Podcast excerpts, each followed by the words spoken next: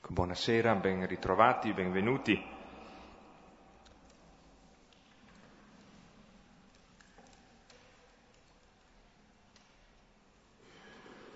Ecco, cominciamo a, ad aggiornare anche sul calendario definitivo che tiene conto di alcune esigenze, di impegno, di spostamenti, di viaggi, quindi eh, termineremo con la prossima volta, lunedì 14, eh, in tempo per compiere la, la lettura del, del, capitolo decimo con questa straordinaria avventura della, dell'incontro tra Pietro e, e Cornelio, Pietro e i suoi, Cornelio e i suoi, come vedremo. E, ehm, quindi ehm, poi ci aggiorneremo evidentemente per l'autunno, per la ripresa. E, ehm, ecco, cominciate eventualmente come altre volte vi abbiamo chiesto, oltre a registrare voi la cosa, a farla conoscere anche chi magari viene meno eh, costantemente, eh, in modo che siano almeno le persone a voi vicine informate di questo, di questo calendario. Comunque lunedì ci vedremo regolarmente. Prepariamo il testo della lettera agli Efesini, la lettera di Paolo agli Efesini, che viene, viene dopo quella ai Galati e dopo quella ai Corinti. Efesini capitolo 2, dal versetto 11 al versetto 22. È, un, è una pagina straordinaria di un Paolo molto ispirato, potremmo dire, molto capace di far vedere eh, da grandi punti panoramici il paesaggio del, del cammino della salvezza e, ehm, ed è un Paolo che in pochi versetti abbraccia veramente il mistero della, de, della redenzione e, e questa storia che si eh, trova la sua sintesi, la sua cifra simbolica in questa riconciliazione di due popoli, nell'abbattimento di un muro che li teneva separati, eh, un'inimicizia che il Cristo ha distrutto in sé, portando su di sé questa inimicizia sulla croce. E ehm, la, recitiamo queste parole come siamo abituati a due cori e come facciamo anche per i salmi.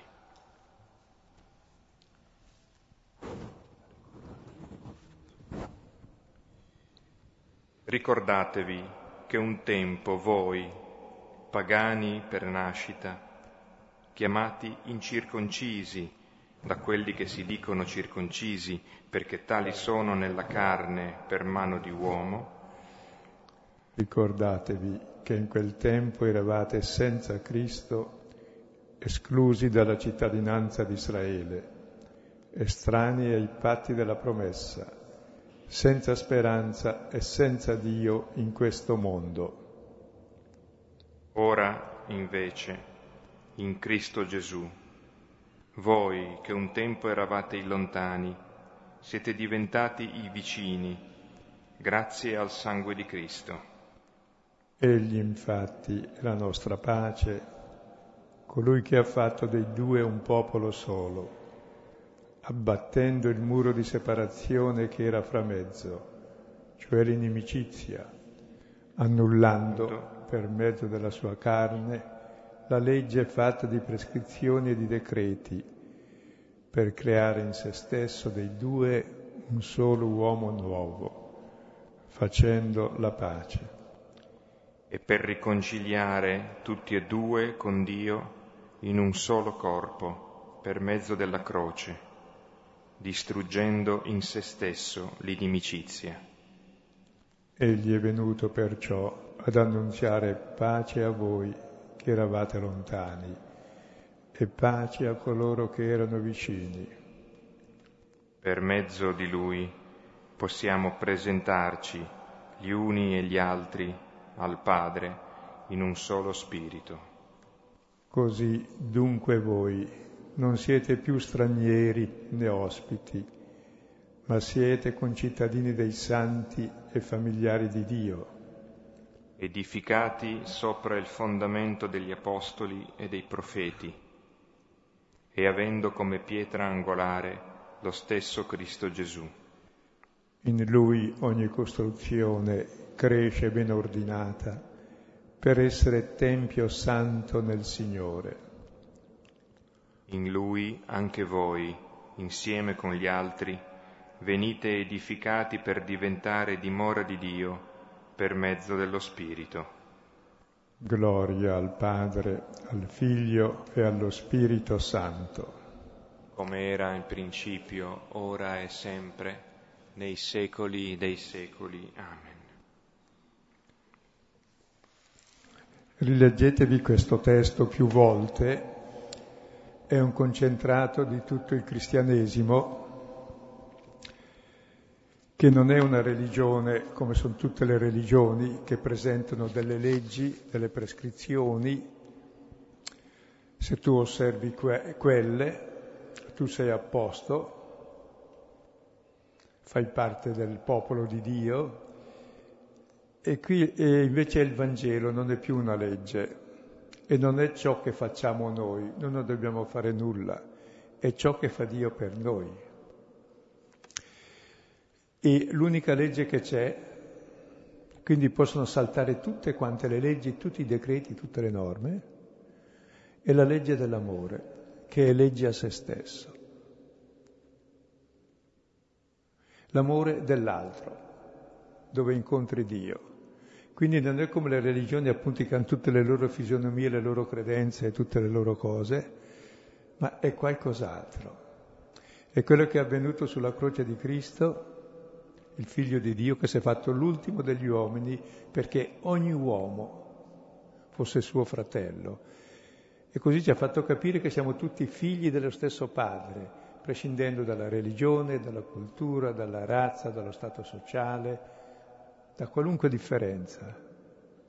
E i figli devono essere diversi e nella differenza che c'è la vita e l'amore. Quindi è accettata ogni differenza come luogo di comunione e non più di divisione.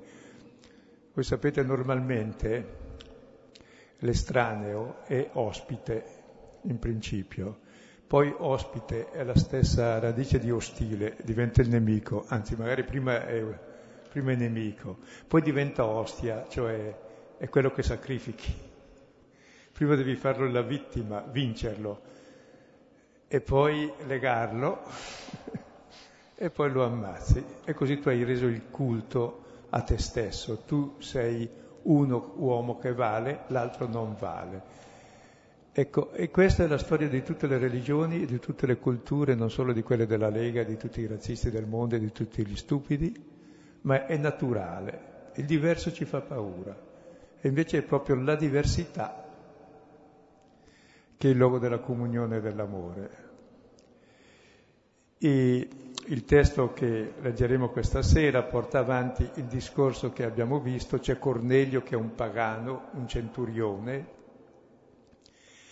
e l'angelo del Signore appare a lui come appare a Maria, che è un pagano e dietro questo centurione pagano c'è tutto il mondo pagano, c'è tutto l'universo, esclusi i giudei, che non erano pagani, erano il popolo di Dio.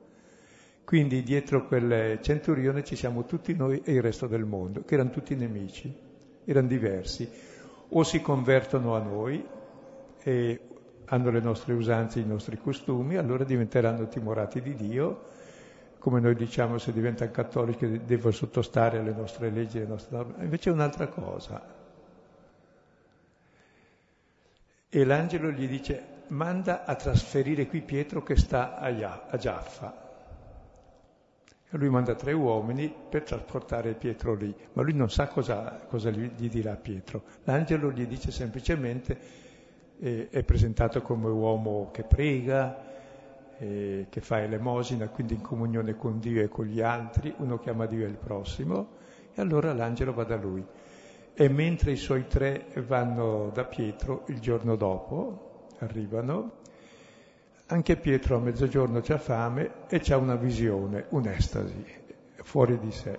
Vede calare dal cielo un vaso con dentro eh, è una tovaglia che contiene tutti gli animali del mondo, compresi i rettili, i maiali, tutto quello che non possono mangiare.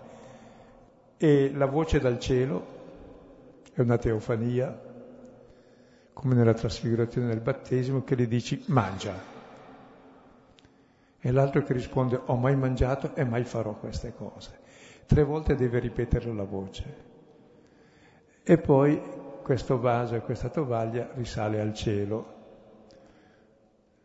tutti questi animali di tutte le razze rappresentano tutta l'umanità, anzi l'universo intero, che è abitato da Dio e non c'è nulla di immondo e di impuro, tutto è di Dio. L'unica cosa immonda è non amare. L'unica cosa immonda è fare divisioni tra le persone e non considerare tutti gli altri fratelli e non condividere tutte le cose tra fratelli. Queste sono le cose immonde, non le cose in sé. Pietro non capisce cosa vuol dire, e però e l'angelo gli dice adesso arriveranno delle persone, non stare a fare questioni, vai con loro. Allora lui si presenta un po' come uno che si presenta per essere arrestato, chissà cosa mi faranno. E che volete? Allora gli spiegano qualcosa lui li invita a passare la sera con lui, quindi comincia a ospitare dei pagani, cosa grave, però se tu ospiti delle persone sono loro che si adattano a te.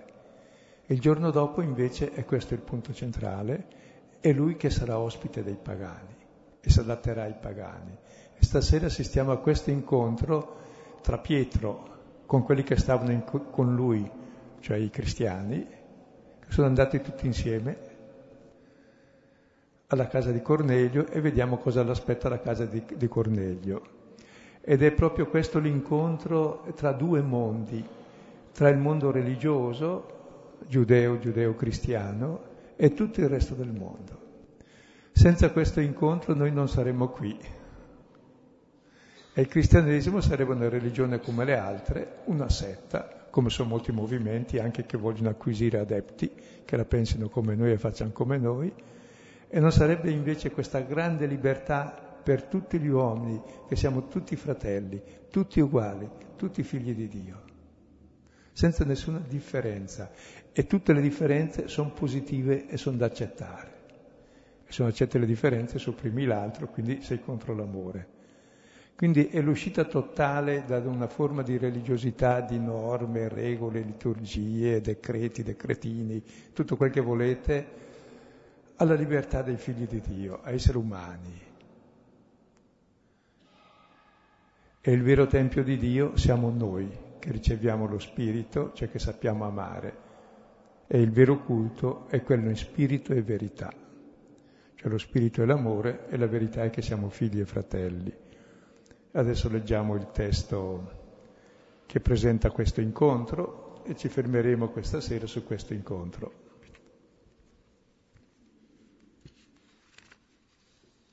Versetto 24 fino al 33. Ora l'indomani entrò in Cesarea. Ora Cornelio era in attesa di loro, avendo convocato i suoi parenti e gli amici intimi. Ora, come avvenne che Pietro entrò, Cornelio, andatogli incontro, caduto ai suoi piedi, si prostrò. Ora Pietro lo destò dicendo, Alzati, anch'io sono un uomo. E colloquiando con lui entrò e trovò molti che erano convenuti e diceva loro, voi sapete come sia illecito a un uomo giudeo unirsi o avvicinarsi a straniero, ma a me Dio mostrò di non dire profano o impuro alcun uomo. Perciò anche, senza contraddire, venni quando mandaste a prendermi. Mi informo quindi per quale ragione avete mandato a prendermi. E Cornelio disse, Tre giorni fa, all'ora nona, pregavo nella mia casa ed ecco un uomo stette al mio cospetto, in veste splendente, e disse, Cornelio, è stata esaudita la tua preghiera e ricordate le tue elemosine al cospetto di Dio. Manda dunque a Ioppe e fa chiamare Simone, che è soprannominato Pietro. Costui è ospitato in casa di Simone Conciatore, lungo il mare. Subito, dunque, inviai da te e tu hai fatto bene a venire. Ora dunque tutti noi, al cospetto di Dio, siamo qui per ascoltare tutte le cose che sono state ordinate a te dal Signore. Ecco, per capire questo testo, tenere presente qualcosa dei testi precedenti. La prima cosa è che Cornelio non sa cosa Pietro gli dirà, non sa neanche chi è Pietro e non sa di cosa tratterà. E non sa neanche perché chiamarlo, solo che Dio gli dice le tue preghiere sono state portate in cielo e poi gli dirà sono state esaudite, ma cosa vorrà dire? Quindi non lo sa. Pietro pure ha quella visione che gli fa tanta ripugnanza e non sa cosa vuol dire. E poi lo Spirito gli dice vai con loro senza fare questioni, ma non sa perché deve andare. E non sa neanche cosa dire, di preciso Cornelio, cosa vorrà. Ecco, cosa vuol dire questo? Vuol dire che sono i fatti a farci capire cos'è la realtà e la verità. Non è che abbiamo le verità in testa e poi i fatti devono corrispondere a quello che noi abbiamo pensato, è che in ciò che avviene si capisce come Dio agisce. E da quello che uscirà dall'incontro e da ciò che segue diventerà chiaro eh, cos'è la visione di Pietro, cos'è stata eh, l'apparizione a Cornelio, cosa doveva dire, cosa doveva fare, ma viene dai fatti. Il che vuol dire che puoi avere anche visioni, apparizioni di angeli, e ti può parlare anche lo Spirito Santo, ma tutte queste cose le capisci quando ti confronti con la realtà che capita. Non so se mi spiego.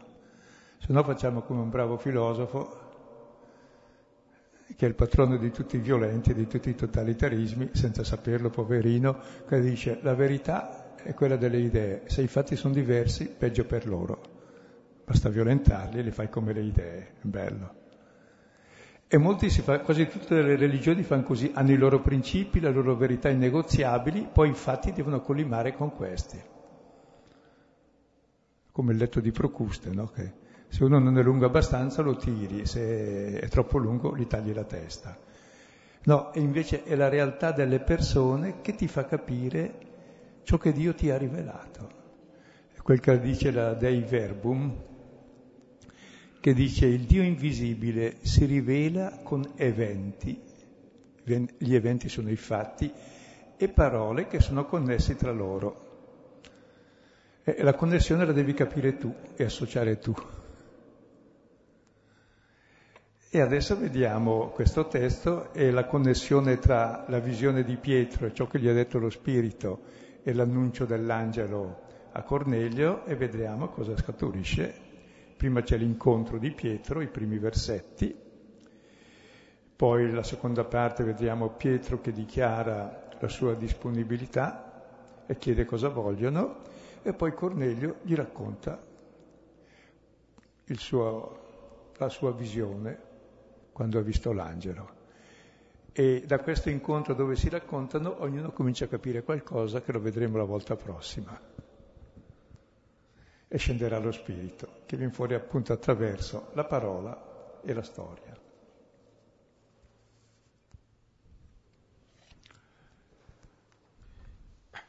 Ora l'indomani entrò in Cesarea. Ora Cornelio era in attesa di loro, avendo convocato i suoi parenti e gli amici intimi.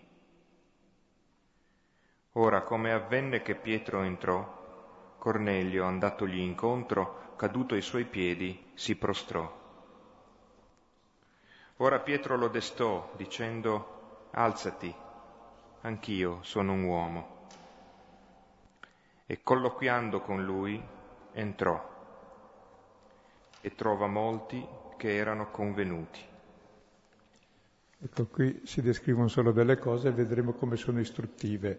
Prima di tutto le parole, ci sono molti verbi di moto. In greco c'è sempre quasi lo stesso verbo che è venire ercomai, con vari prefissi. Uno vuol dire venire fuori, l'esodo, l'altro venire dentro, è l'ingresso nella terra promessa, e poi c'è l'altro che è il venire appresso, il farsi prossimo, e poi c'è l'altro che vuol dire il convenire, il fare la comunità, e comunque sono tutti verbi di moto, che poi alla fine fanno la comunità, cioè bisogna smuoversi. Primo è uscire. E vedremo da cosa dobbiamo uscire. Ed è un'azione mai fatta. Non so se ricordate quando Pietro fa quel miracolo e guarisce Enea che era a letto da otto anni, probabilmente era solo un pigro, e gli dice alzati e rifatti il letto. Ecco, noi normalmente stiamo lì eh, nel letto comodo delle nostre idee pigri, alzati e rifatti il letto, ogni giorno devi rifarti il letto e alzarti. E ogni giorno dobbiamo uscire e capire la novità della vita, non star lì seduti.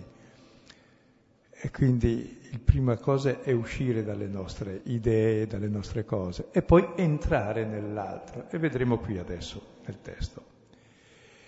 Prima di tutto ci vuole del tempo, siamo al terzo giorno. Il primo giorno Cornelio ha avuto la visione e manda i suoi messaggeri. Il secondo giorno arrivano i messaggeri e c'ha eh, la visione anche Pietro mentre arrivano. E poi li ospita lì. Al terzo giorno finalmente vanno e arrivano insieme. E entra in Cesarea. Cesarea è la città pagana, nome di Giulio Cesare, Pietro entra, vuol dire entrare nella paganità, ma ci è voluto del tempo, il terzo giorno, il giorno della resurrezione, perché Pietro risorge, passa dalla morte alla vita, quando accetta come fratelli i pagani, cioè gli altri, cioè tutti, altrimenti non è ancora cristiano, pur avendo già ricevuto lo Spirito, due volte almeno. E lì c'è Cornelio che ha, sta lì in attesa. E prosdecoma è proprio che è tutto proteso ad accogliere quello che arriva.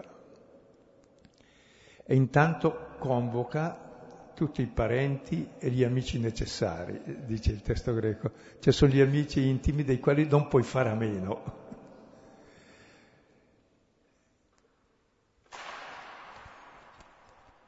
Questa qui è una piccola comunità, piccola o grande, in realtà non sappiamo quanto, anche se eh, poi dopo viene detto che questi sono molti.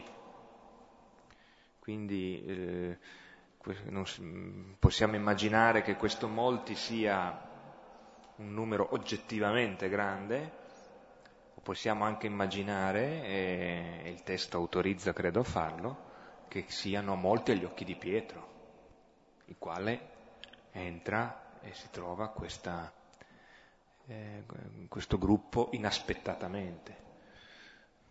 Scusate, tra l'altro in questa scena si avvera la promessa, l'abbiamo già detto le altre volte, ma vale la pena di ripeterlo, che Dio aveva fatto ad Abramo, Genesi 12, la promessa della discendenza della terra della benedizione e poi nella sua discendenza saranno benedetti tutti i popoli della terra. E dietro questi molti c'è tutti i popoli della terra. Ma è bello il testo perché nel versetto 24 si prepara la scena. In nome anni Pietro entra in Cesarea coi suoi e Cornelio in attesa con tutti i suoi prepara la scena. E poi c'è l'incontro. Ora, come avvenne che Pietro entrò, finalmente entra in casa, Cornelio gli va incontro, cade ai piedi e si prostra. Si prostra non per adorarlo, perché non è un pagano, anche se è pagano, è uno che crede nel Dio di Israele, che ama, che prega Dio e ama il prossimo, quindi non scambia Pietro per un semidio, una, una persona superiore, però ha una grande stima di Pietro, perché questo, e me l'ha detto l'angelo di chiamare lui, avrà qualcosa di importante, sarà importante questo Pietro. Notavamo che questo entrare di Pietro e questo andare incontro di Cornelio eh, ricorda altre pagine sempre di Luca, l'entrare e, il, l'incontro che avviene nell'intimità di una stanza eh, certamente è una eco anche del, del racconto dell'Annunciazione. L'angelo entrò da lei, e poi eh, quando è, il colloquio è terminato l'angelo partì da lei. Ma la sequenza di verbi e di azioni eh, che parlano e descrivono l'intensità dell'incontro ricorda anche quello della parabola di Luca, sempre, del, sempre di Luca del capitolo 15, il figlio cosiddetto prodigo che torna è il padre che gli va incontro, c'è questo abbraccio, anche qui c'è una, entrò, andatogli incontro, caduto ai suoi piedi, si prostrò e Pietro lo destò. Allora c'è tutta questa sequenza no, di, che poi un'attenzione alla qualità dell'incontro. Così come anche sempre Luca descrive tutta la compassione del, del samaritano davanti al ferito e quindi si fermò, si avvicinò, si, si, si, chinò su di lui, gli versò olio e vino, eccetera. Allora Luca è quello che ha questi, questi fermi immagine quasi, no? che ci fa ehm, cogliere dei dettagli che poi dicono la differenza e l'intensità qualitativa di un incontro. Ecco, anche questo testo è tutto rallentato perché prima quello che viene, l'altro che aspetta, poi Pietro che entra in casa, l'altro che va incontro e si prostra e poi terza scena, gli dice su dai, alzati, sono uomo anch'io. È molto bella questa affermazione, molto semplice, perché noi facciamo sempre tante distinzioni tra le persone. Innanzitutto gli dice si destò, lo destò e disse alzati, sono le parole della resurrezione usate per questo. Guarda che deve risorgere una vita nuova. E qual è la vita nuova? Non prostrarti a me né a nessuno. Tu sei figlio di Dio, uguale a me. Io sono uomo come te e ogni uomo è figlio di Dio e siamo tutti uguali. Cioè qui è in gioco non soltanto una critica abbastanza profonda a tutte le religioni dove bisogna circondare di mistero le cose, no? perché così puoi imbrogliare meglio la gente. Ecco, con parole incomprensibili di teologia o magari in latino oppure chissà come in greco, se uno non lo sa. No, no, le parole servono per rivelare il mistero, non per nasconderlo. E Matteo dice non chiamate nessuno padre, maestro e signore. Signor Padre, lei che è maestro, cosa mi dice? Siamo tutti uguali, nessuno è padre, siamo tutti figli di Dio, uno solo è il Padre. E nessuno è maestro. È lo Spirito, è l'amore nel nostro cuore che ci guida tutti. E magari il più semplice è il più grande maestro perché è guidato meglio di chi ne sa tante. E nessuno è Signore quello che guida gli altri. Perché uno solo è il Signore Gesù Cristo che si è fatto ultimo di tutti. E vedete allora, mentre noi subito facciamo distinzioni, c'è la persona importante anche nella Chiesa, quella meno importante, non è detto. La Chiesa sta in piedi per tutte quelle povere persone che magari nessuno conosce, che semplicemente vogliono bene ai figli, vogliono bene al prossimo e pregano e nessuno sa che esistono. Ma mica stanno in piedi per noi preti, per il vescovo e per il papa, nonostante direi. Perché è proprio la, la quotidianità della vita, non la sacralità. Il vero culto logico, cioè secondo la parola gradito a Dio, è il nostro corpo, la nostra vita quotidiana trasformata in quella del Figlio di Dio attraverso l'ascolto della parola. Se il cristianesimo va avanti, non va avanti per tutti gli apparati sontuosi e le divisioni le distinzioni, non così tra voi, dice Gesù. Perché i discepoli litigavano anche nell'ultima cena per chi era il principale, per chi comandava. No, non così tra voi. Voi sapete che i capi delle nazioni le governano, le dominano, le tiranneggiano e amano essere chiamati benefattori. Non così tra voi. Anzi, nell'ultima cena proprio dice, se io sono il Signore e il Maestro, e lo sono, vi ho lavato i piedi, appunto perché sono il Signore, e il Signore è quello che lava i piedi, non quello che si fa lavare i piedi. E il Maestro è quello che ci insegna a diventare come il Signore, cioè a lavare i piedi. Allora se chiamate me Maestro e Signore, anche voi lavatevi i piedi gli uni gli altri. Capite che è il capovolgimento di tutti i sistemi di gerarchia che ci inventiamo noi e di sistemi di potere. Il potere è sempre contro la verità e contro l'amore. Potere vuol dire avere potere sull'altro. L'amore non è avere potere sull'altro, non è averlo in mano, è mettersi in mano, come il figlio dell'uomo che si mette nelle mani degli uomini. Dio non è uno che ha in mano le persone, si consegna a ciascuno di noi e aspetta di essere accolto. Capite che è in gioco sia l'umanità dell'uomo, con tutte le ingiustizie, le prevaricazioni, tutto il potere, il dominio che c'è, che riduce a zero la qualità di vita umana, sia l'immagine di Dio. Dio non è quel potente là. Dio è il crocifisso che tanto ama fino a dare la sua vita per tutti si fa ultimo di tutti e servo di tutti. Quindi Pietro è ben cosciente di questo non portava il triregno in testa, ecco. Ci... Però ci aveva pensato, chiaro, perché noi sempre, eh, quando Gesù gli dice che le tentazioni ci sono sempre, no? Quando Gesù fa la prima predizione della sua passione, eh, Pietro dice, Dio non voglia, non sarà mai, non permettiamo, devono morire i perversi e noi trionferemo sui nemici. E Gesù lo chiama Satana. Cioè, è innato in noi, la conseguenza del peccato, questo desiderio in fondo di dominare sugli altri, di sentirci qualcuno perché stiamo sopra gli altri. Invece la nostra identità è che siamo tutti figli di Dio, infinitamente più grande, sono tutti scemi quelli che vogliono stare sopra gli altri, si sentono piccoli, inesistenti, sono tutti figli di Dio, del valore infinito. E di quel Dio che è amore e libertà e che puoi riconoscere come padre solo nella fraternità.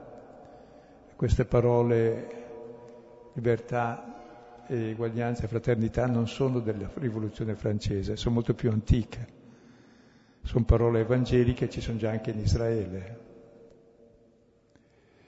E vedete queste anche cose molto semplici, sono estremamente importanti sia all'interno della Chiesa sia poi nel rapporto con tutto il mondo. Le differenze Supponate, supponete quando eh, Matteo Ricci era andato in Cina, se ci fosse, se avessero permesso i riti cinesi, sarebbe stato diverso il cristianesimo, la storia del cristianesimo, probabilmente. Semplicemente per la fessaggine che uno deve sottostare ai miei decreti, alle mie idee, io butto via la metà del mondo, come se io dovessi dominare cioè, proprio abbiamo deliri. Per questo anche Pietro non sapeva cosa doveva dire e cosa fare, lo capisce dai fatti. Anche noi l'abbiamo capito dopo cinque secoli chiediamo perdono, ma è meglio capirlo al terzo giorno che dopo 300-600 anni. Cioè, ci vuole del tempo, cioè, capisco. E se notate tutta questa scena, perché Luca è raffinato proprio, tutto al rallentatore, è per dire che ci vuole proprio una fatica per entrare in queste considerazioni. Se notate, c'è tutta la preparazione lunga delle visioni, dei vari messaggi e poi li ospita, poi l'indomani esce, poi entra in città, poi l'altro lo aspetta, poi finalmente entra in casa, l'altro gli va incontro, poi finalmente si incontrano, si prostra e l'altro dice, oh, mica c'è da prostrarti a me, io sono un uomo come te. Ed entrano colloquiando, è bellissimo. La parola, i due entrano colloquiando, in greco è sinomilein, vuol dire fare l'omelia insieme. Di cosa avranno parlato non lo so, ma se lo dice è importante. Probabilmente hanno detto quelle cose banali che ci si dice quando ci si saluta. Benvenuto, va detto davvero ben arrivato, ma detto davvero. E in queste cose banali, questa è la vera umilia, è presente Dio. Se veramente dici a uno benvenuto, benedetto colui che viene, lì accogli il Signore. E se tu vai verso l'altro, che consideravi estraneo, pagano, nemico, e vai in casa sua e ti fai suo ospite, vuol dire che ti adatti tu a lui, perché la notte prima avevo ospitato lui i pagani, erano loro che dovevano adattarsi a lui, ma farti tu ospite del pagano, devi cambiare tutta la mentalità. Tutto il tuo regime alimentare sacrosanto, tutte le tue tradizioni, tutte le tue norme, i tuoi decreti, non è piccola cosa. E questo semplice accogliersi è la vera omelia.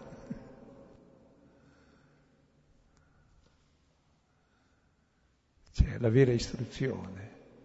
E non sanno ancora cosa succederà, ma in questo accogliersi umano eh, c'è già il divino.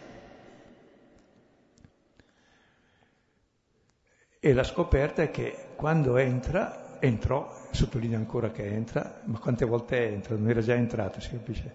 Lo fa entrare più volte. E ripete la scena, trova molti che erano convenuti trova Eureka, la grande scoperta. Dietro questa persona c'è una moltitudine, c'è il mondo intero, ci siamo anche noi dietro queste persone, dietro Cornelio. Non ci fosse stato lui, nessuno di noi sarebbe qui adesso, né io, né tu, né tu, né tu. Tanto per dire come in un'azione semplice di accoglienza e di ascolto c'è un'apertura totale al mondo ed è fecondo di duemila anni di storia e non è ancora finita. E notavamo anche che questo passaggio dei molti eh, Luca ce l'ha già fatto incontrare perché quando viene chiamato Levi, Matteo, al banco delle imposte, Matteo accoglie eh, Gesù nella sua casa e fa un banchetto per lui, in questo banchetto Luca lo, lo descrive come un grande, un grande banchetto, quindi una, un momento anche probabilmente ben visibile, quando Gesù arriva a casa di Matteo trova molti pubblicani e peccatori, molte persone che erano quelle del giro frequentato da Matteo.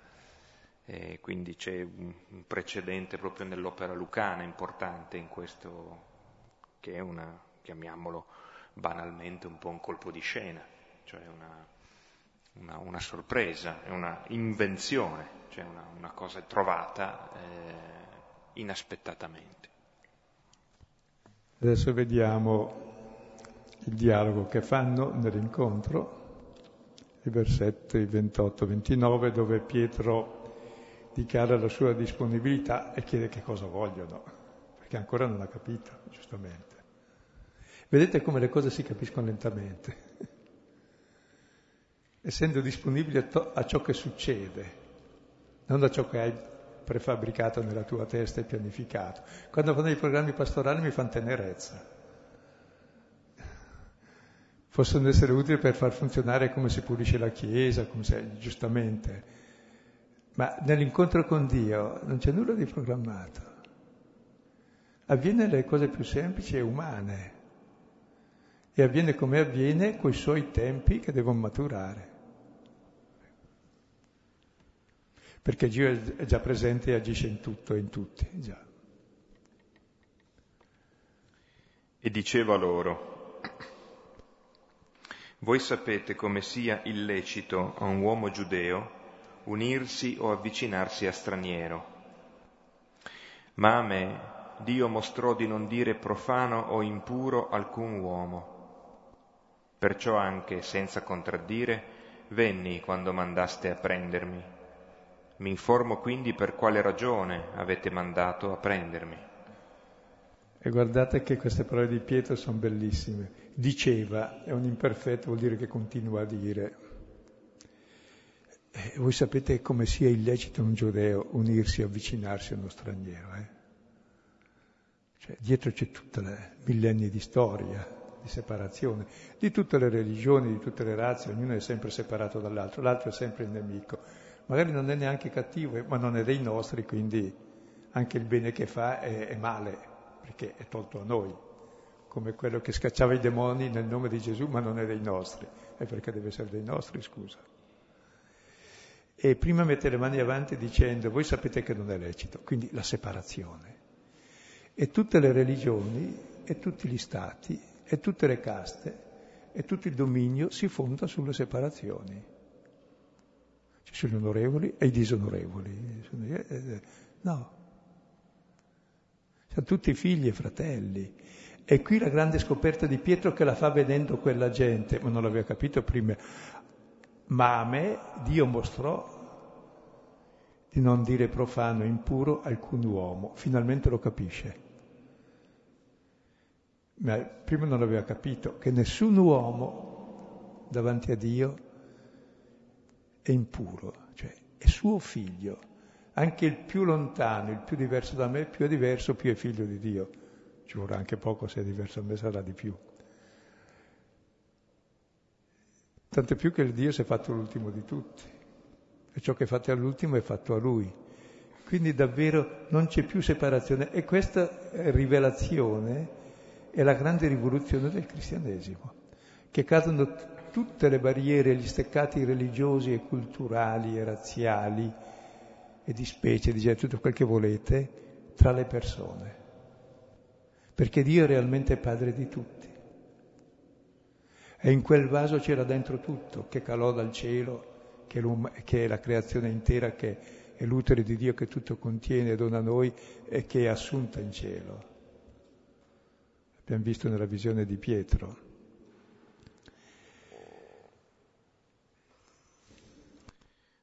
Pensavo anche a quella forza di questo accostamento tra mm, straniero, cioè sono alcune parole che sono veramente forti, no? straniero che diventa in qualche modo eh, sinonimo o comunque mh, mm, direttamente connesso con profano e impuro.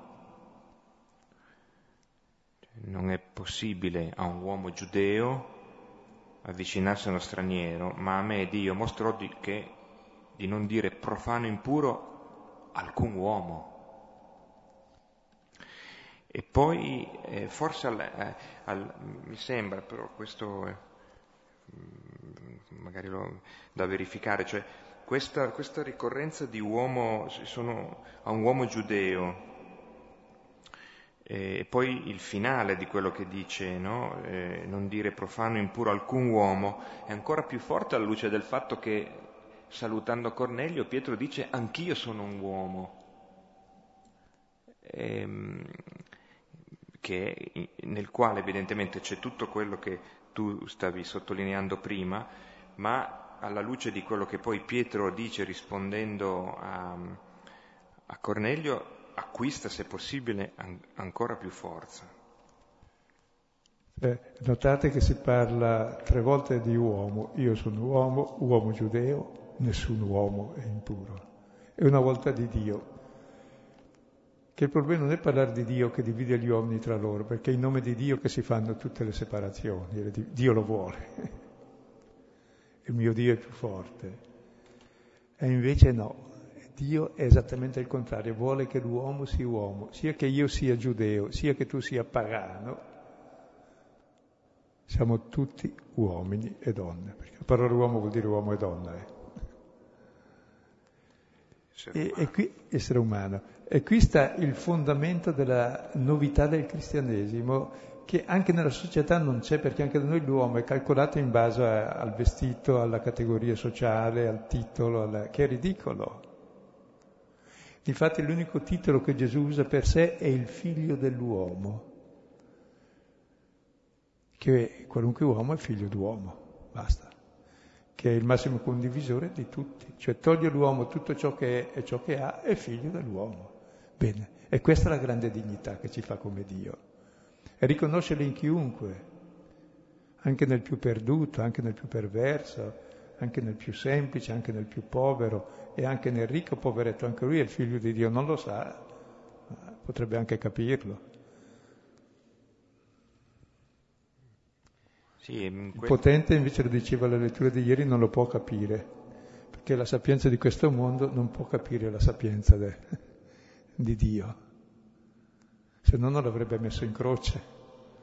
Perché per gli uomini la sapienza è dividerci e dominare, per Dio la sapienza è amare e servire, quindi è il contrario. E dopo questo Pietro si info e dice ancora, per questo anche senza contraddire, invece in realtà aveva contraddetto Dio, no, io quello non lo voglio, e tre volte Dio gli dice mangia.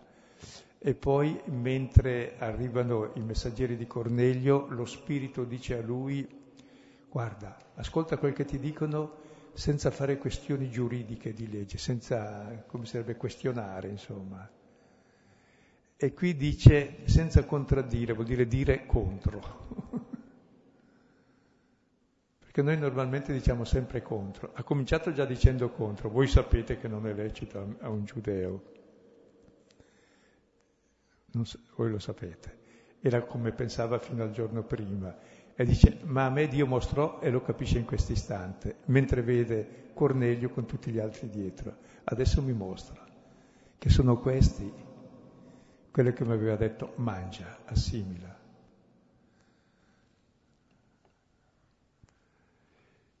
E adesso dice, mi, mi, avete mandato a prendere, adesso ditemi per quale ragione, perché non è che lì al discorso prefabbricato c'è il catechismo in tasca e gliele propina. Eh, ditemi, eh, per quale ragione siete venuti a trasferirmi? Cioè, proprio lì, ha mandato un, un, militare e due familiari per, prenderlo. per prenderlo, portarlo via da lì. E quindi domanda il motivo. E allora vediamo la terza parte. Pietro ha detto quelle perché è lì lui, perché l'angelo gliel'ha detto e gli ha mandato quelli lì a prenderlo e adesso Cornelio risponde cosa vuole, cosa gli è capitato. Neanche Cornelio sa di preciso cosa sarà. Ma è vero che è tutta una storia che nessuno sa cos'è e si capisce dalla storia stessa, da ciò che avviene, cosa deve essere contro chi ha le idee chiare e distinte, appunto. Se tutto va bene ce l'abbiamo doppio. Chi le ha prima fa solo confusione, confonde la realtà con le idee che si chiama pazzia. E Cornelio disse, tre giorni fa, all'ora nona, pregavo nella mia casa ed ecco un uomo stette al mio cospetto in veste splendente e disse, Cornelio, è stata esaudita la tua preghiera e ricordate le tue elemosine al cospetto di Dio. Manda dunque a Ioppe e fa chiamare Simone che è soprannominato Pietro. Costui è ospitato in casa di Simone Conciatore, lungo il mare. Subito dunque inviai da te e tu hai fatto bene a venire Ora dunque tutti noi, al cospetto di Dio, siamo qui per ascoltare tutte le cose che sono state ordinate a te dal Signore. Ecco, anche Cornelio, come Pietro ha fatto la storia e capisce qualcosa della storia che è capitata a lui nella sua estasi, allora Cornelio dice quel che è capitato a lui tre giorni prima. Allora nona, è l'ora della morte di Cristo, tra l'altro, pregavo nella mia casa. Bellissimo, no? È nella casa che si prega, non nella chiesa e nel tempio. Anzi, la vera casa di Dio è ciascuno di noi che siamo Tempio dello Spirito. Ormai il vero culto è quello, amare il Padre e i fratelli, non è invece le grandi liturgie. Ed ecco un uomo, è la quarta volta uomo, quattro e le quattro dimensioni, c'è la totalità. Sono tutti uomini. Prima era angelo, quest'angelo diventa un uomo. Ed è bello perché anche gli apostoli nel Vangelo di Luca sono chiamati angeli, angeli è quello che annuncia, cioè ciascuno di noi è un angelo, è uno che trasmette un messaggio, eppure è un uomo. E anche Dio si serve per trasmettere la sua parola eh, dei fatti delle persone, di ciò che capita agli uomini, in veste splendente. E mi disse, è stata esaudita la tua preghiera. Là gli aveva detto nel racconto è salita al cielo, invece qui dice è esaudita. Esaudita da che cosa? Dal fatto che Pietro è qui. E ricordate le tue elemosine. E si mette sempre la preghiera insieme all'elemosina, perché la preghiera è il rapporto col Padre che non vedi e l'elemosina è il rapporto col fratello che vedi. Quindi la relazione col Padre che si esprime nella relazione fraterna. E queste elemosine, questa condivisione, perché in un'economia di sussistenza l'elemosina era la condivisione e basta, sono ricordate, cioè sono il memoriale, cioè sono il vero culto al cospetto di Dio. E quindi eh, sottolineiamo anche questo fatto che, che nella rilettura di Cornelio eh, viene richiamata la casa, ma appunto quell'angelo diventa ancora una volta un uomo. E questa parola è forse veramente chiave nella, in questo passaggio del capitolo decimo. E lo riprenderà dopo dicendo Dio non fa distinzione di uomini, siamo tutti uguali. E tra l'altro quest'uomo è in veste splendente, cioè lo splendore, la luce, simbolo della gioia è il contrario della tenebra e della tristezza, e sono i segni di Dio. E poi gli dice, manda a Giobbe, a Gioppe, eh, Haifa, e fa chiamare fuori Simone, che è soprannominato Pietro, che ospita in casa di Simone il conciatore lungo il mare. Allora subito inviai da te e tu hai fatto bene a venire tu hai fatto bene a venire, tu hai fatto bene a venire. Se Pietro non fosse venuto, nessuno di noi sarebbe qui. E il cristianesimo non esisterebbe e Dio non sarebbe Dio. Sarebbe privativo di qualche persona che se lo tiene in tasca, ma quello non è Dio, è un idolo. Nessuno conoscerebbe Dio, che è padre di tutti ed è tutto in tutti. Hai fatto bene a venire qui. È caduta la barriera massima che esiste nell'umanità, la differenza di religione, di razza, di ceto, di, culto, di tutto. Hai fatto bene. È lui che non voleva assolutamente fare questo, tutte le resistenze che abbiamo visto. Gli sembrava di essere arrestato, dice, sembrava, era un'agonia, abbiamo visto la volta scorsa per Pietro uscire e andare con questi andare contro tutte le tradizioni dei padri, è meglio morire, i Maccabei sono morti piuttosto di far questo. Hai fatto bene a venire. E ora tutti noi, al cospetto di Dio, e quel tutti noi ci siamo dentro anche noi, tra tutti i pagani, al cospetto di Dio, siamo qui per ascoltare tutte le cose che sono state ordinate a te dal Signore. Ma cosa ha ordinato al Signore Dio da dire, niente gli ha ordinato da dire, gli ha detto solo mangia. Uccide. Uccide e mangia. Non le persone non sono da uccidere, eh, gli animali per mangiare, cioè vuol dire mangia, vivi di tutto, tutto è puro al mondo, tutto è buono, sono tutti figli di Dio gli uomini e tutte le cose sono buone, basta usarle con Eucaristia, ringraziando il Padre e condividendo con i fratelli. Quindi non c'è più né bene né male, le cose sono tutte buone, anche le persone. Il bene e il male è il bene vivere da figli e da fratelli, il male è non conoscere l'altro come fratello e non vivere da fratello con lui. Capite che è tutto un altro apparato rispetto a tutte le religiosità che si costruiscono fasulle, che diventano poi centri di potere, di controllo, tremendo. E gli stessi atei hanno bisogno di una religione per dominare, di liturgie infinite anche loro. Hai fatto bene a venire. Tutti noi siamo qui per ascoltare ciò che ti ha ordinato.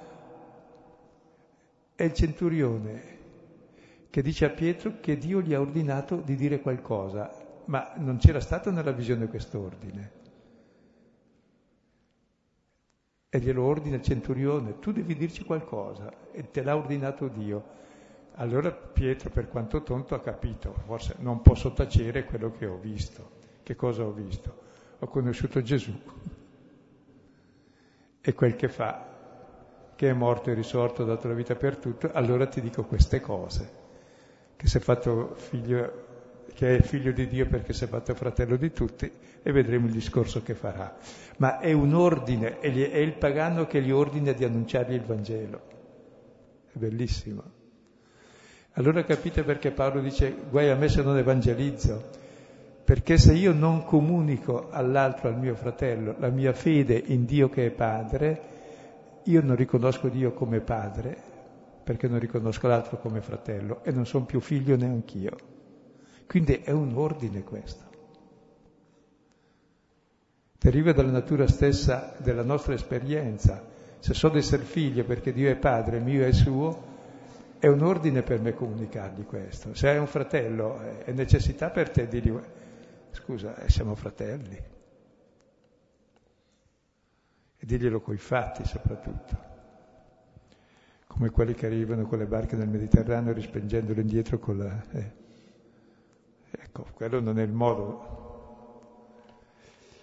Va bene, capite la bellezza di questo testo dove cadono tutte le barriere che noi ci fatichiamo a costruire costantemente di tutti i tipi, religiose, razziali, culturali, sessuali, politiche, economiche è davvero la libertà dei figli di Dio. E in questo incontro tra questi due cortei, Pietro coi suoi che si è portato dietro, tre, quattro saranno stati, non so, e, e, questo con tutta la moltitudine che si è tirato dietro, tra cui ci siamo anche noi, c'è veramente eh, è la nuova incarnazione, c'è la parola, come si è fatta carne in Maria, come si è fatto carne in Israele, negli apostoli, nei discepoli, comincia a farsi carne in tutti i pagani, in tutti gli uomini.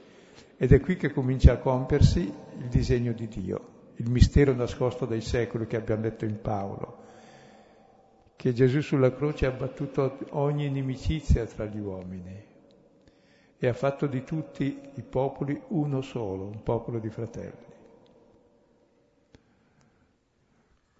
Credo che anche si eh, si vede in, questo quasi compimento del capitolo decimo eh, come c'è una linea che matura no, nella, nel cammino degli atti ed è questa linea della, dell'allargamento graduale e, e progressivo della, dell'annuncio. E anche questo avviene appunto in qualche modo prima nei fatti e poi nella riflessione quindi non è pianificato, non è programmato, ma accade e la comunità impara da quello che accade, cioè riflette. E, ehm, in questo modo credo sia veramente anche importante notare come c'è una, eh, un riferimento ad un allargamento che non è in certa maniera controllabile, come non era controllabile da parte di Abramo contare la sabbia eh, che è sulla spiaggia del mare oppure contare le stelle nel cielo, che dice da una parte l'abbondanza, la sovrabbondanza della, della promessa che Dio mantiene, che Dio fa e poi mantiene, e, e insieme dice anche che questa abbondanza non è nel controllo di Abramo in questo caso, e non è neanche nel controllo di Pietro, ma è una, però una linea in, cui la, la, il coinvolgimento delle persone eh, rispetto al Vangelo conosce continui sconfinamenti. Preghiamo davvero Dio che ci apra gli occhi per vedere quel che avviene, perché in genere ci si lamenta in alto e in basso di questa generazione adultera, perversa, questo mondo che va in perdizione e ci separiamo sempre di più, è uno scisma dal mondo che Dio ha tanto amato da dare suo figlio e non c'è nulla di impuro. Impuri siamo noi che non andiamo verso di loro, che non li amiamo. Chiediamo davvero che ci apra gli occhi e ci tolga i deliri dei nostri controlli, dei nostri programmi, per vedere ciò che accade. E Dio sta agendo sempre nella storia. Non gli si è accorciato il braccio per portare la salvezza. Proprio là dove noi non pensiamo, dove noi come Pietro non vogliamo andare. Ed è lì che rivela la sua gloria. E fino a quando noi ne buttiamo giù gli, stac- gli steccati nostri ideologici e i nostri presupposti di ciò che è giusto, che l'abbiamo già tutto in testa definito noi, ciò che deve accadere l'abbiamo già programmato e abbiamo già tutta la tabella di marcia da eseguire anche nella pastorale, si fa questo, questo, questo, questo, ma sembra un tritacarne, se vuoi fare un salame va anche bene, ma il vivente non viene fuori dalla programmazione, è autoprogrammato. E Dio agisce nella storia non delle nostre idee, è pazzia questa. Pensare che Dio sia un'idea, è la realtà. E tu devi capirla e leggerla, ma siccome noi abbiamo in mente le idee, le nostre idee che sono di controllo e di dominio sulla realtà, allora non comprendiamo nulla di Dio che può agire solo per caso, che è ciò che sfugge al nostro controllo. È capitato per caso che l'abbiamo messo in croce e ci ha salvati, vabbè centinaia di percorsi remino, e invece era il punto centrale della storia. Cioè, provate a vedere, eh, lasciamo un po' più di spazio a Dio, apriamo gli occhi, ecco. E invece di fare i programmi anche sulle persone, guardiamo come sono, accogliamole. Se le accogliamo e le guardiamo, loro ci guardano e ci accolgono, è già venuto il divino, che diventiamo fratelli.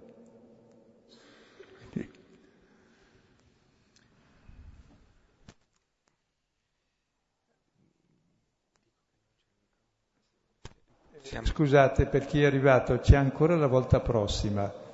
Poi siccome eh, poi devo partire per il Giappone, poi il Brasile, poi altre parti del mondo e lui altre parti ancora, riprenderemo, adesso non ho qui la cosa, lo diremo esattamente la volta prossima, se credo il secondo lunedì di ottobre.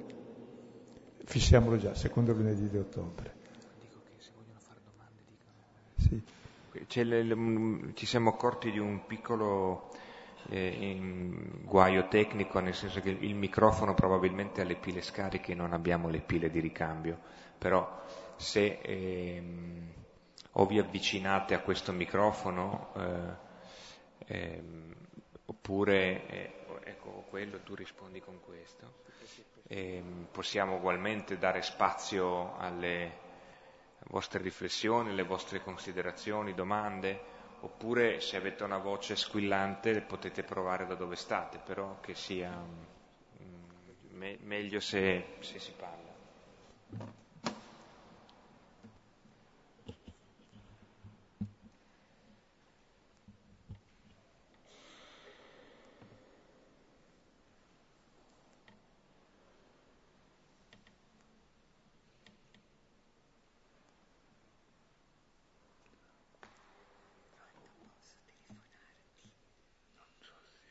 Non è molto, ma un po' ci si avvicina. Quindi.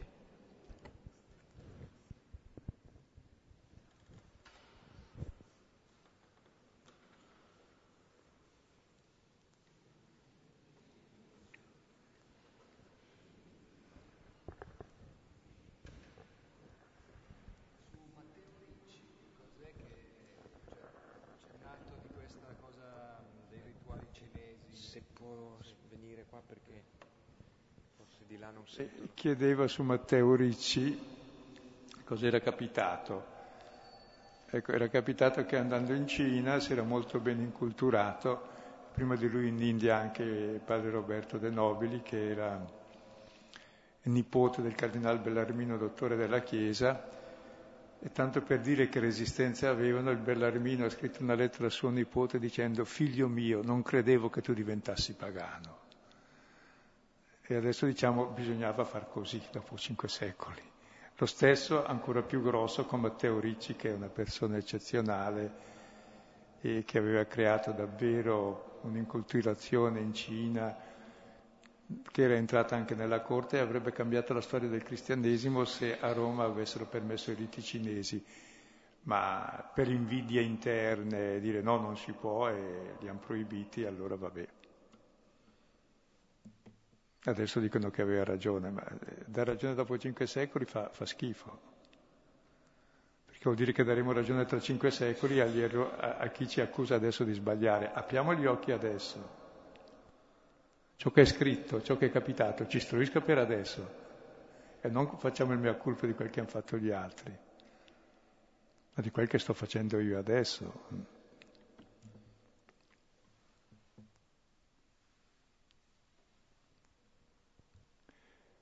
Comunque è bello perché Dio, come vedete, agisce nella storia, nonostante Pietro e poi agisce là dove Pietro stesso meno se l'aspetta, in quel centurione, che poi il centurione è la persona più carogna del mondo, volendo dirla tutta, e delle truppe d'occupazione un ufficiale intermedio.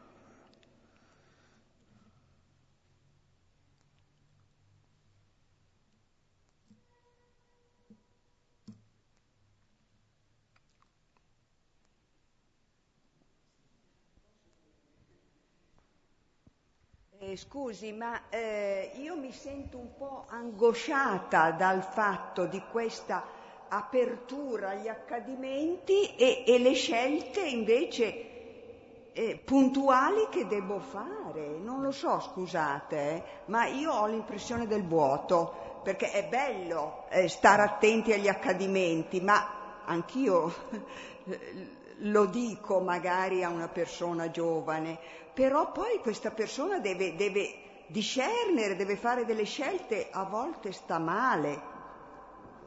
E credo che questo è ciò che abbiamo tutti. Il grave invece è non fare discernimento, dire io so già cosa fare. Mentre invece uno che guarda la realtà è la realtà che ci insegna che fare. Se vuoi fare una strada, non è che tu la fai a tavolino, vai a vedere il posto per vedere com'è il posto e poi farai quella strada possibile in quel posto. Per cui davvero Dio agisce nella realtà, non nei nostri programmi, perché le nostre idee sono abbastanza stupide e meschine e non sono la realtà. Sono le nostre idee fisse che andavano bene magari mezz'ora prima perché c'era una realtà diversa, mezz'ora dopo ce n'è un'altra, guarda quella realtà. Quindi avere anche fiducia perché è la realtà che ci suggerisce. Insomma, eh, dico che questo è un orologio perché vedo che è un orologio, non dico che è un campanile, quindi lo si capisce vedendo. No, credo che bisogna avere fiducia in ciò che si vede, mentre invece abbiamo fiducia nei nostri preconcetti e vogliamo le direttive già prima della realtà. No, è la realtà che ti guida anche nell'educazione, non sono i precetti educativi. Quel che vedi lo fai evolvere.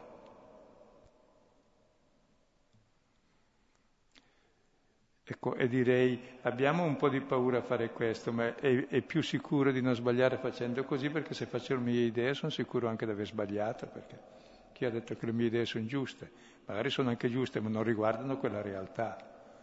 Se no è come quello che andava in moto con sulla giacca rovesciata a un incidente, di dietro perché faceva freddo, non c'erano le giacche a vento, e nell'incidente sviene, poi lo portano al pronto soccorso, dice, ma sembrava che non stesse molto male, ma nel raddrizzargli la testa è morto, sì, perché sulla giacca al rovescio, siccome la giacca doveva essere dritta, gli ha raddrizzato la testa.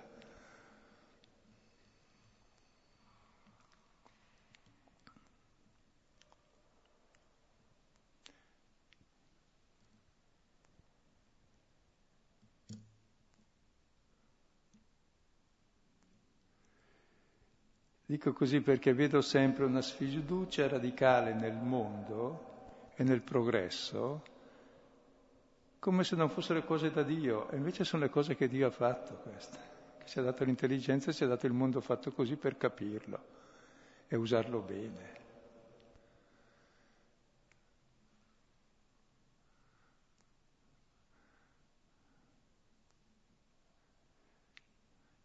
E se si ha questa libertà davvero è molto bello, ci si accoglie anche nelle differenze e la differenza viene a essere feconda, ma questo anche a livello di vita di coppia, qui quando due non tollerano le differenze si uccidono o uno mangia l'altro. Ed è la differenza che è feconda, ci, ci sconclusiona ma è bella.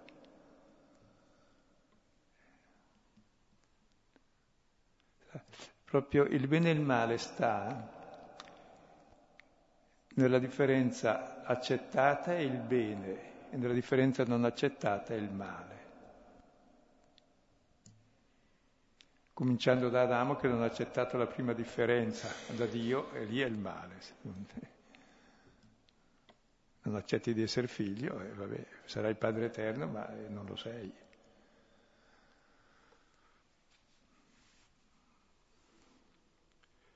E le differenze ci fanno sempre paura, però pensate che sarebbe peggio se tutti fossero uguali a me. Se ognuno pensa, tutti uguali a me, Dio mio, impazzirei subito.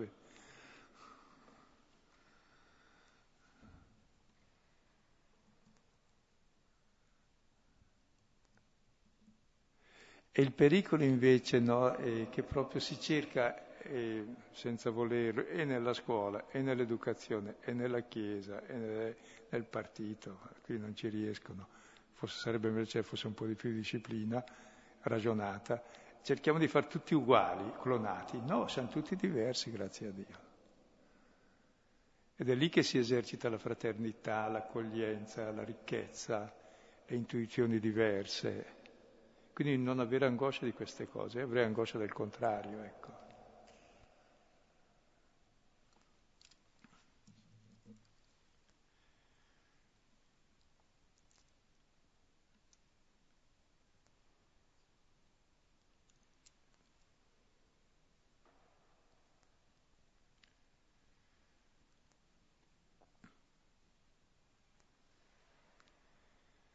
Bene, ci vediamo la prossima volta, ci salutiamo concludendo forse l'episodio di Cornelio.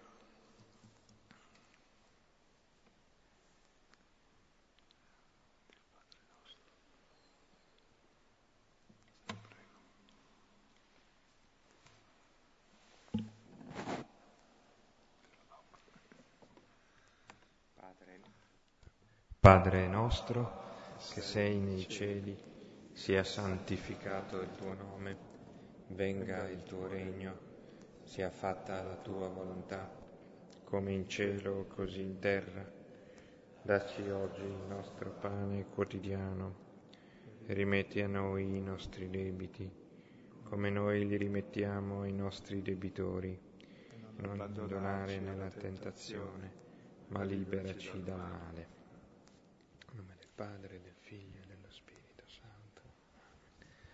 Bene, buonanotte, buona settimana e arrivederci a lunedì.